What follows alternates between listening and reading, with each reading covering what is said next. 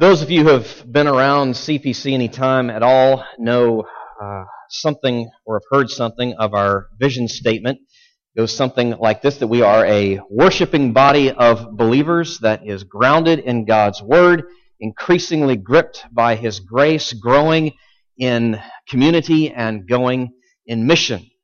Those are those essentials, those clauses, each one very so, so vital in, in the sense of determining our ministry, orienting our goals and that in which we are about around here. I want to draw special attention, though, to the second one of those clauses, grounded in God's Word.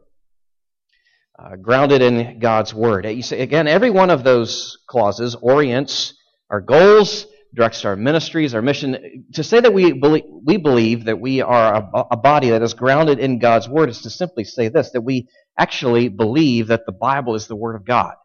That in fact that it is inspired, as Paul says, breathed out uh, by God Himself. That it is inspired, that it is inerrant, and therein it is authoritative. We take that as a given here.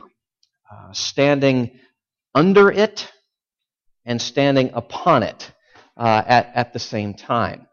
And, and, you heard me allude to this back during the announcements, and we, have been talking about this over the last several weeks, that there is a, a new ministry that we are in the process of, of birthing here at CPC that is directly growing out of uh, that particular clause being grounded in God's Word, and it's the, it's the CPC Grow Teams.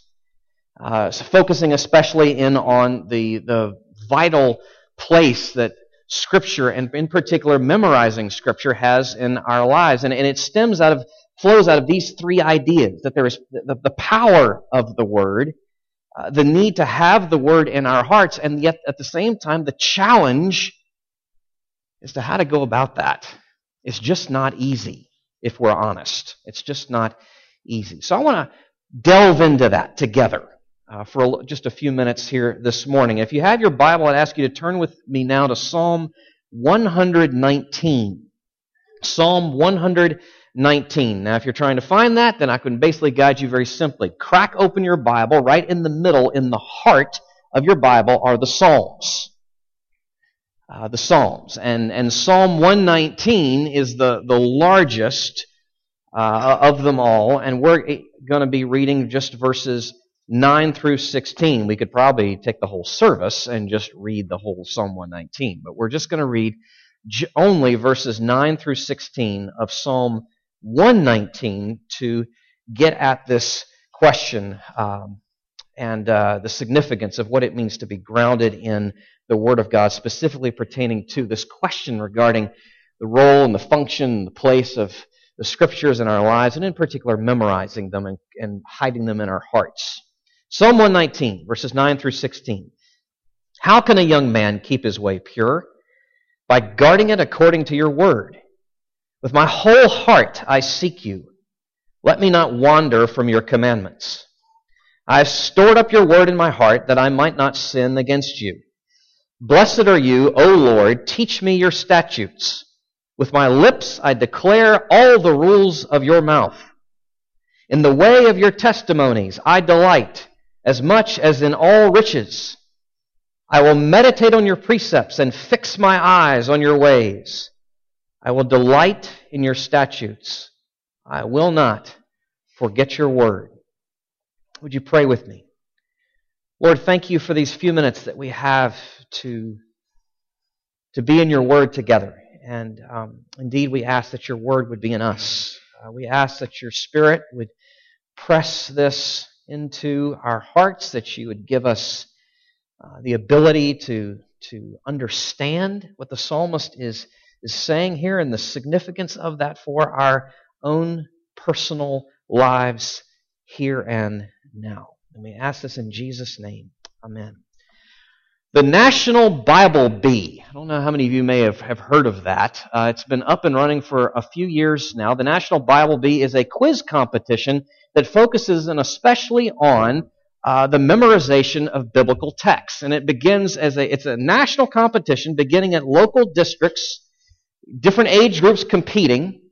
The winners at those dis, that local district competitions, some 360 of them matriculate up to the national competition where they're divided up into age groups therein still competing. The uh, prizes are awarded, monetary prizes of, uh, are awarded depending on the age group and, and the level of difficulty and all, all that. My understanding is this past year, the senior high first place award took an award, a prize of $100,000. Yeah. So, it's time to start. Um, besides the money, besides the money, what drives these kids to put in the many, many, many, many hours that is demanded to even have a hope of competing at the local level? To say nothing of, you know, prize money in the national. What, what drives these kids to do that? Well, last year's winner, Hannah Leary, senior in high school, gives some insight onto this very question. And, and she's speak, speaking here of the book of Hebrews, and at the time she was wrestling through trying to memorize chapters 6 and 7 of the book of Hebrews. And this is what she said. I started, as I often do, just reading the text about 10 times. At first, yes, I was just reading theological words. But then it started coming alive. The ideas were running through my head, and there was fresh understanding. Not 100%, but the Lord was revealing Himself through His Word. It is oftentimes said that the three, there are three uses of the law of God, the, the way it's formulated, the way it's been said through the years by theologians. And I, just to make it simple for you, I'm going to use some alliteration to try and make this point. So the first is the, the Word of God, the law of God is to function like a muzzle in our lives, to restrain us, to keep us, to warn us from just going off the rails. Muzzle. That's number one. Mirror. The Word of God also functions in this way. It, it, as, it hold, as it's held up in front of us, we are forced then to see ourselves and the bentness and crookedness of our hearts, and therein driving us to Christ. Muzzle, mirror, one more, map. The Word of God also functions to lead us, to guide us, to direct us in the ways that God intended, that He created us to live. Muzzle, muzzle, muzzle, mirror, map. If I might be so bold, I'm going to add a fourth meal. Meal. We oftentimes speak of devouring a book. And our medieval ancestors would have understood exactly what we meant by that because for them, the stomach was a metaphor for the memory. The Bible is meant to be devoured. It is meant to be digested. It is actually meant to be memorized, to be hidden away in our hearts and stored up in our hearts. In fact, my understanding is, um, I'm not old enough to actually really have seen this, but ancient monastic guides said, in some cases, that if you wanted to become a monk, you had to have all the Psalms memorized before they'd even talk to you. There's rich heritage in this. Now, you might, you might be saying, all right, that's fine, but we have our smartphones. I mean, don't we have all of that at our fingertips? Isn't it just all readily accessible? Well, of course it is. But my friends, access and effect are two very different things. They are poles apart, and we have lost something because we think we've got it all with our access. God has given us His Word that we might walk in his ways. His word needs to be in us, and we need to be in his word. If I can just tweak the order of that, God has given us his word that we might walk in his ways. We need to be in his word, and his word needs to be in us. I want to unpack this, take a look just at what Psalm 119 says here, and consider it from these three angles. And it's there in your, your outline there. What is this all about? What is Psalm 119 getting at when it's speaking of this storing it up, hiding it up in our hearts? What is that about? Why is it important? And then, thirdly, how do we go about it? How do we go about it? Assuming that there is anything to this, how do we go about it. So, first, what is this about? Well, we're speaking here, the psalmist is speaking here, of the Word of God itself. Now, look with me at the synonyms that are, are used here. It's quite striking, this full orb picture that you get here in Psalm 119. Commandments, there in verse 10, implying authority behind those words. Statutes, that you can see there in verse 12. Uh, that is to say something with some permanence and staying power. Rules there in uh, verse 13, uh, or you could translate that as rulings. That is something passed down from an all wise judge. Testimonies, you see that in verse 14. That is to say, a testimony, a speaking, a word that is pointed to something, teaching us something of God's very character uh, itself. Finally, precepts there in verse 15. Detailed instructions in which we are to live. Now you might ask, well, why, why all these different synonyms? Why describe the Word of God in so many different ways? Because it functions in so many different ways in our lives. And so the psalmist here, he's just getting out his Hebrew thesaurus and going crazy here with all these synonyms in this little, you know, confined space here just in these few verses. But it's, maybe it might be helpful not just to consider the synonyms, but just the way he describes it at work and his, his feelings towards that which he has uh, thrown out all these word descriptors. Verse 16, look at it. I will delight in your statutes. I will not forget your word. The, the word there for delight that we translate in that way implies a quiet, almost reserved, peaceful settledness in that sense of delight. But look with me a couple verses before that, verse 14, same English word, but different Hebrew. In the way of your testimonies, I delight as much as in all riches. There's nothing subtle. There is nothing subdued there whatsoever. This is a, an exuberance, a, celebration as the psalmist recognized the riches, the worth, the value of what he has here in front of him with the Word of God that far exceeds anything anything else on the surface of this earth. That's what he is saying, pushing a little further here, that's what he is saying that we need to hide and store in our hearts. The Word of God, as he is described in that sense, this treasure. Verse 11, I have stored up your Word in my heart that I might not sin against you. And this goes far beyond just careful study, the storing up and hiding.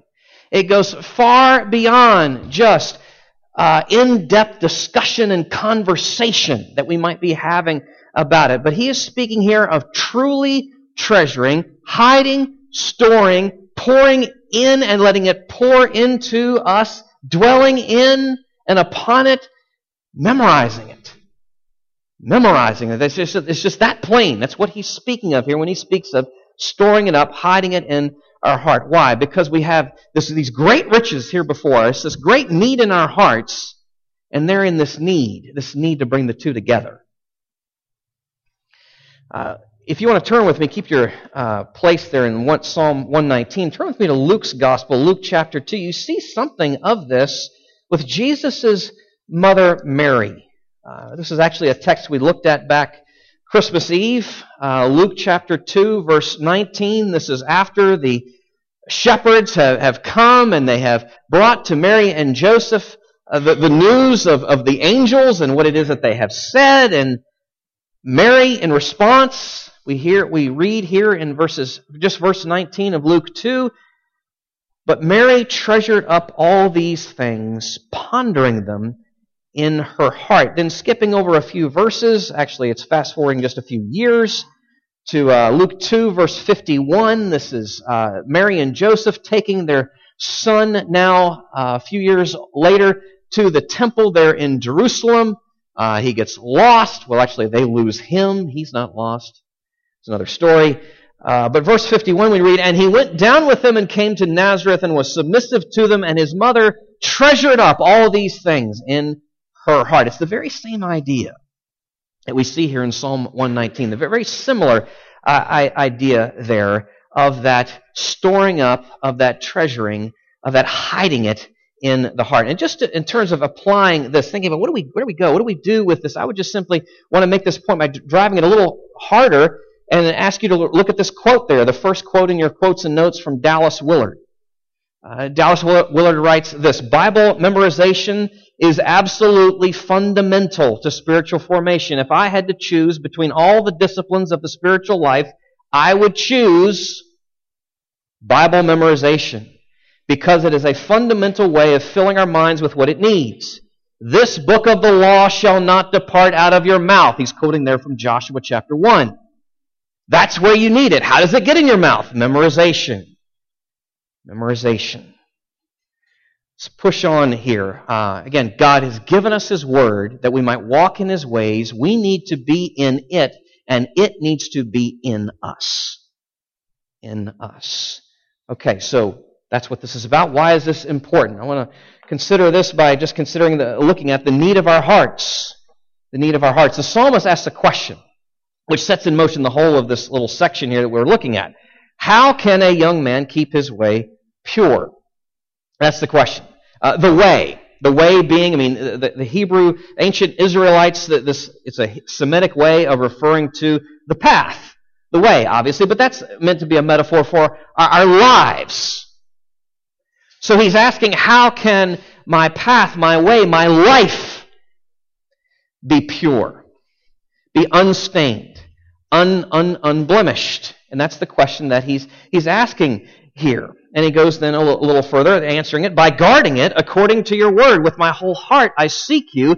Let me not wander from your commandments. And the, the implication there, even before I read verse 11, the implication there is that there is danger. There is very real spiritual danger. There is, are forces at work uh, both within and without that we need to be guarded against. Lest we, as he says in verse 10, slip into wandering straying from the Lord. Verse 11 I have stored up your word in my heart that I might not sin against you. And here you see the connection. Very clear connection. We, the, the means of guarding our hearts is a storing up of His Word. Bring verse 9 and verse 11 together. The means of guarding our hearts is a storing of His Word. That's what the psalmist is telling us. That's the need of our hearts, which is met then by the work of the Spirit in our lives. pertaining, how does the Spirit, uh, what is His role pertaining to Scripture? Well, there's the inspiration of Scripture. There is the, the reality that, that fundamentally the Holy Spirit is the, the author behind all the human writers of all the books that we have in the Bible. That's what we mean when we speak that says that the Bible is inspired, as I said earlier, breathed out, as Paul says there in 2 Timothy 3. That's a once for all thing, the inspiration of the Scriptures by the Holy Spirit. That's a once for all thing. Now that said, the Holy Spirit is not done when it comes to his role in connection with the Holy the Scriptures. Because still today, continually, while his work of inspiring is done, his work of illumining, that is shining light, helping us understand what he has written, continues. For all of us. For all of us. Illuminating, shining light, pressing the, the, the significance, the implications, the application of the Word of God, uh, pressing that into our life, shaping our, our affections, shaping our imaginations. And I would say, especially so when you consider what the psalmist is saying here, especially so when we have committed those texts to memory. So, again, why is this important, what the psalmist is writing about here? Because of the need of our hearts and the work of the Spirit. Or if I can put it this way, God delights, He's not limited, but He delights to work through means. And oftentimes he works through the means of the scriptures that have been pressed into our minds that then he uses to prepare us for whatever it is that he, we find ourselves in the midst of. We're all about when we know, when we're sure of a need, we're all about being prepared, right? Just think of the winter storm, the big snowmageddon, sort of that we had, you know, a week and a half ago, right? I mean, the, the, the, stores were empty of certain supplies, whether it was salt or shovels or sleds One comedic sage in my house observed that given the fact that all the grocery shelves in Clarksville were empty of milk and eggs and bread, Clarksville must really be all over French toast. And we were about, of course, to be socked in for a month, apparently, based on the way we were all responding to in, in those hours leading up to Snowmageddon. My point is this allowing these scriptures to be pressed into our minds is a means by which we can be prepared for that which may be ahead. Like what? Like doing battle with indwelling sin. Like doing battle with the accusations and temptations and deception of Satan. As Paul says in Ephesians 6, wielding the sword of the Spirit. He's referring there to the Word of God itself.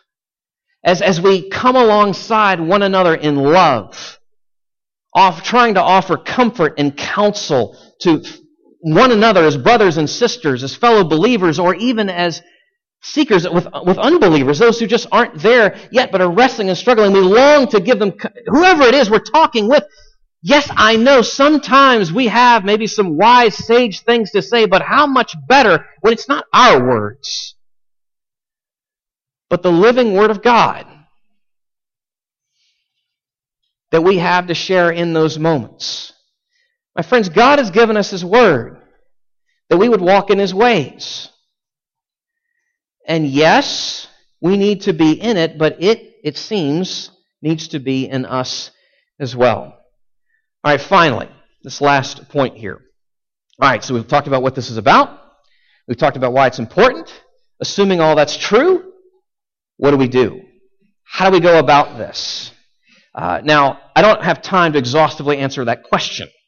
Um, that's really what the Grow Team Ministry is, is delving into. I will say, by the way, that there's a great resource page on the, the CPC website if you want to check that out for resources to check out to begin to delve into this and go ahead and get a jump start on all of that. But so I, I don't have time to get into all the pragmatics and the nuts and bolts of the how-tos when it comes to this. I want to approach this from an attitudinal sense. How, how, how does your, how do you, your, your, your, your mind, your thoughts, your imagination as you're approaching this sort of endeavor? And I would say three things. Humbly, patiently, expectantly humbly, patiently, expectantly. First, humbly, a willingness to chuck pride from the start and be willingness, a willingness to learn from others, their experience, their observations. Uh, I, I, desperately need that. I, will tell you. I am, you might say, recovering the spiritual discipline in my own life. Uh, many years ago, to the, to the great credit of my young life leaders, when I was in high school, challenged me to, to get it to, from the very beginning of my Christian walk, to be about this discipline. And, and, and they, they stood by me and held me accountable, and I will tell you, it, it oh my goodness, did that serve me well in my college years and the years after that. Um, to be able to learn from others is critical here. Something I picked up just a few days ago. This may help you.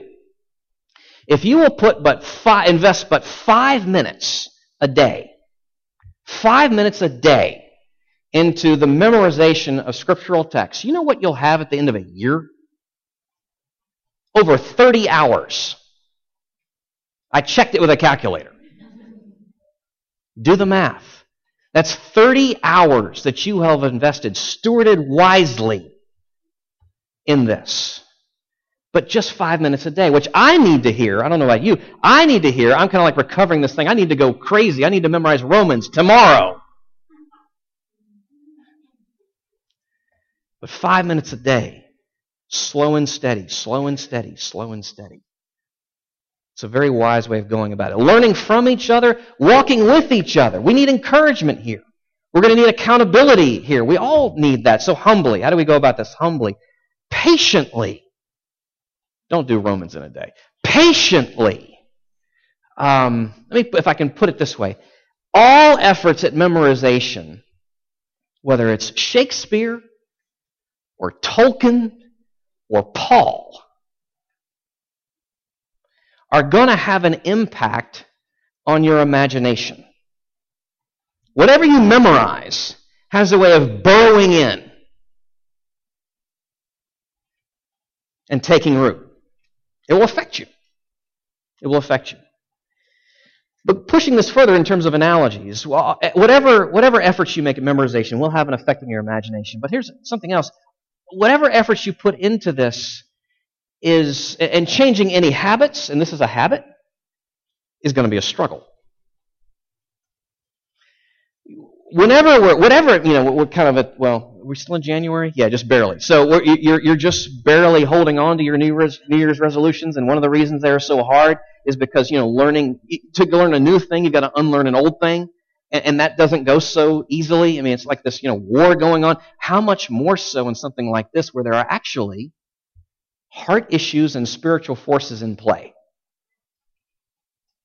So I'd urge you, as you're, you know, considering setting to go about this, to do so humbly, but to do so patiently. Thirdly, expectantly expectantly. Consider, if, if you will, um, just what the psalmist is putting before us here in Psalm 119 an invitation.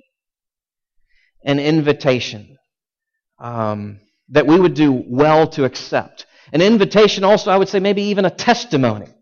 In essence, he is saying in, in this portion of Psalm 119, if you were to read the whole, you would see it all the more so. Uh, let me tell you of the, of the role of the Word of God in the operations of my heart. Let me tell you, would you please hear me? That, that's what the psalmist, uh, an invitation and a testimony here as well. So again, how to go about this humbly, patiently, expectantly. Let me encourage you with a couple of, of uh, examples from church history. Uh, names you, you probably have heard of. St. Augustine, Augustine of Hippo, the bishop of Hippo, uh, third, no, fourth, fourth and fifth century. Uh, it was said of Augustine that his love of the scriptures was such and his commitment to memorizing the scriptures was such that he did not just write in Latin. He wrote in Psalms. It just came out of him. It just poured out of him. Martin Luther, centuries later, the great German reformer, before, is, he was a monk, before he even came to grips with the gospel of grace, Luther had a deep love of the scriptures. Deep, profound love of the scriptures. And that, in a sense, was like the kindling. And then years later, when the Lord worked in his life to help him to understand the gospel of grace, that kindling was lit. And the world was set ablaze. Humbly, patiently, expectantly. You don't know what God can do in your life. Maybe you're not an Augustine. Maybe you're not a Luther. Maybe there's not a one among us. That's okay.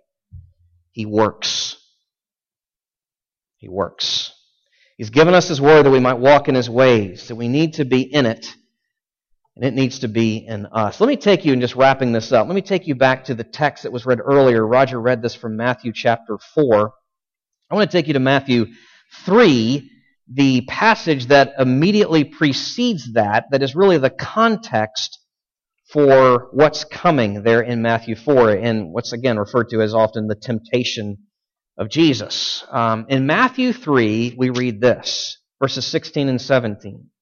And when Jesus was baptized, immediately he went up from the water, and behold, the heavens were opened to him. And he saw the Spirit of God descending like a dove and coming to rest on him. And behold, a voice from heaven said, this is my beloved Son with whom I'm well pleased. So, what's going on here then with the temptation as follows is Jesus withstands this assault by Satan and therein proving himself to be the one that had been declared to be the Son of God.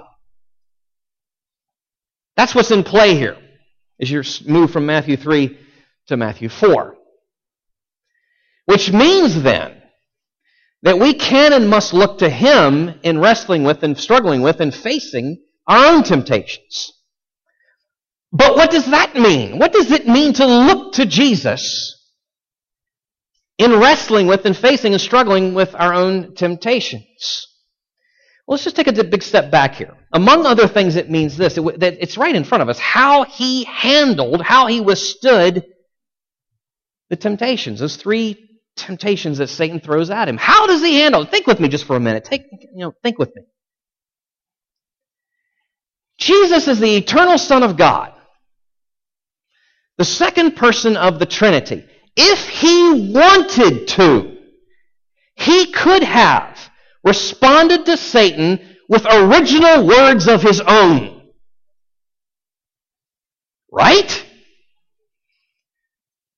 And that would have been, because of who's speaking it, the Word of God. But that's not what he does. What does he do? He quotes from Scripture. He quotes from the biblical text. Why? Why does he rely upon the scriptures in, in this way?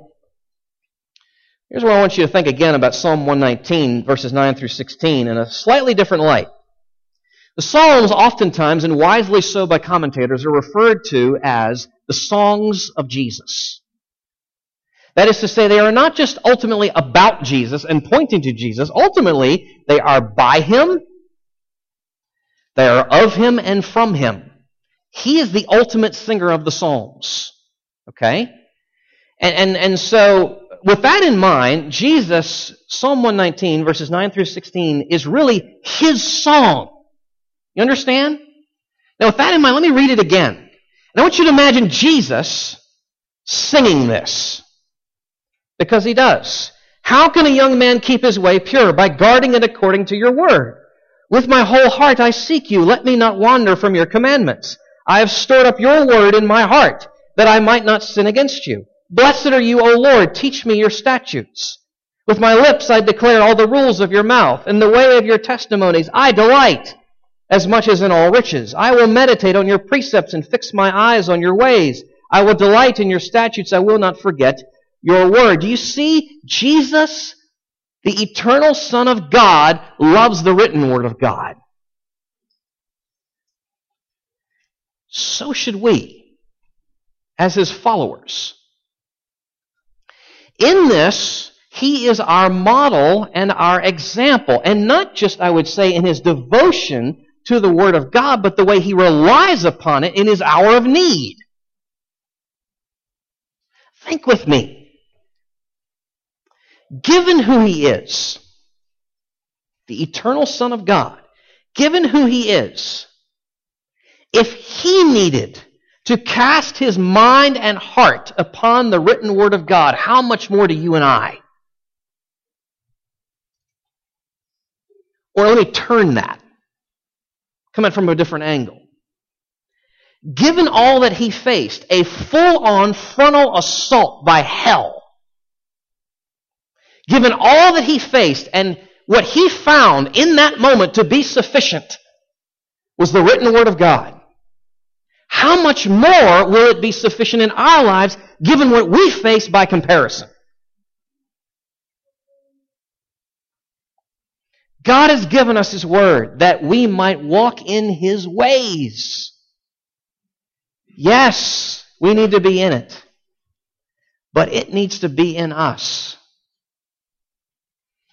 Would you pray with me? Lord, thank you Thank you for your commandments, your statutes, your rules, your testimonies, your precepts. Thank you for your word. May it be our delight. May our hearts be, as the psalmist says here, be to know you, to know your word, to seek you, to seek your word, to walk with you, to walk according to your ways. Thank you. Thank you for the promised and proven effect of hiding and storing your word in our hearts. Thank you for the countless testimonies of wiser saints who have gone before us and are still with us who can speak to this. They're examples that we can learn from. Oh, we ask that you would this morning stir within us a longing, a hunger, a desire to do this, to hide to store up your word in our, our hearts. pull upon our hearts, we pray. Compel our hearts, we pray, to pursue this in the ways that we ought. In the ways that you are calling to out of love for us, knowing us and having made us in your very image, according to your very likeness. In your name we pray. Amen.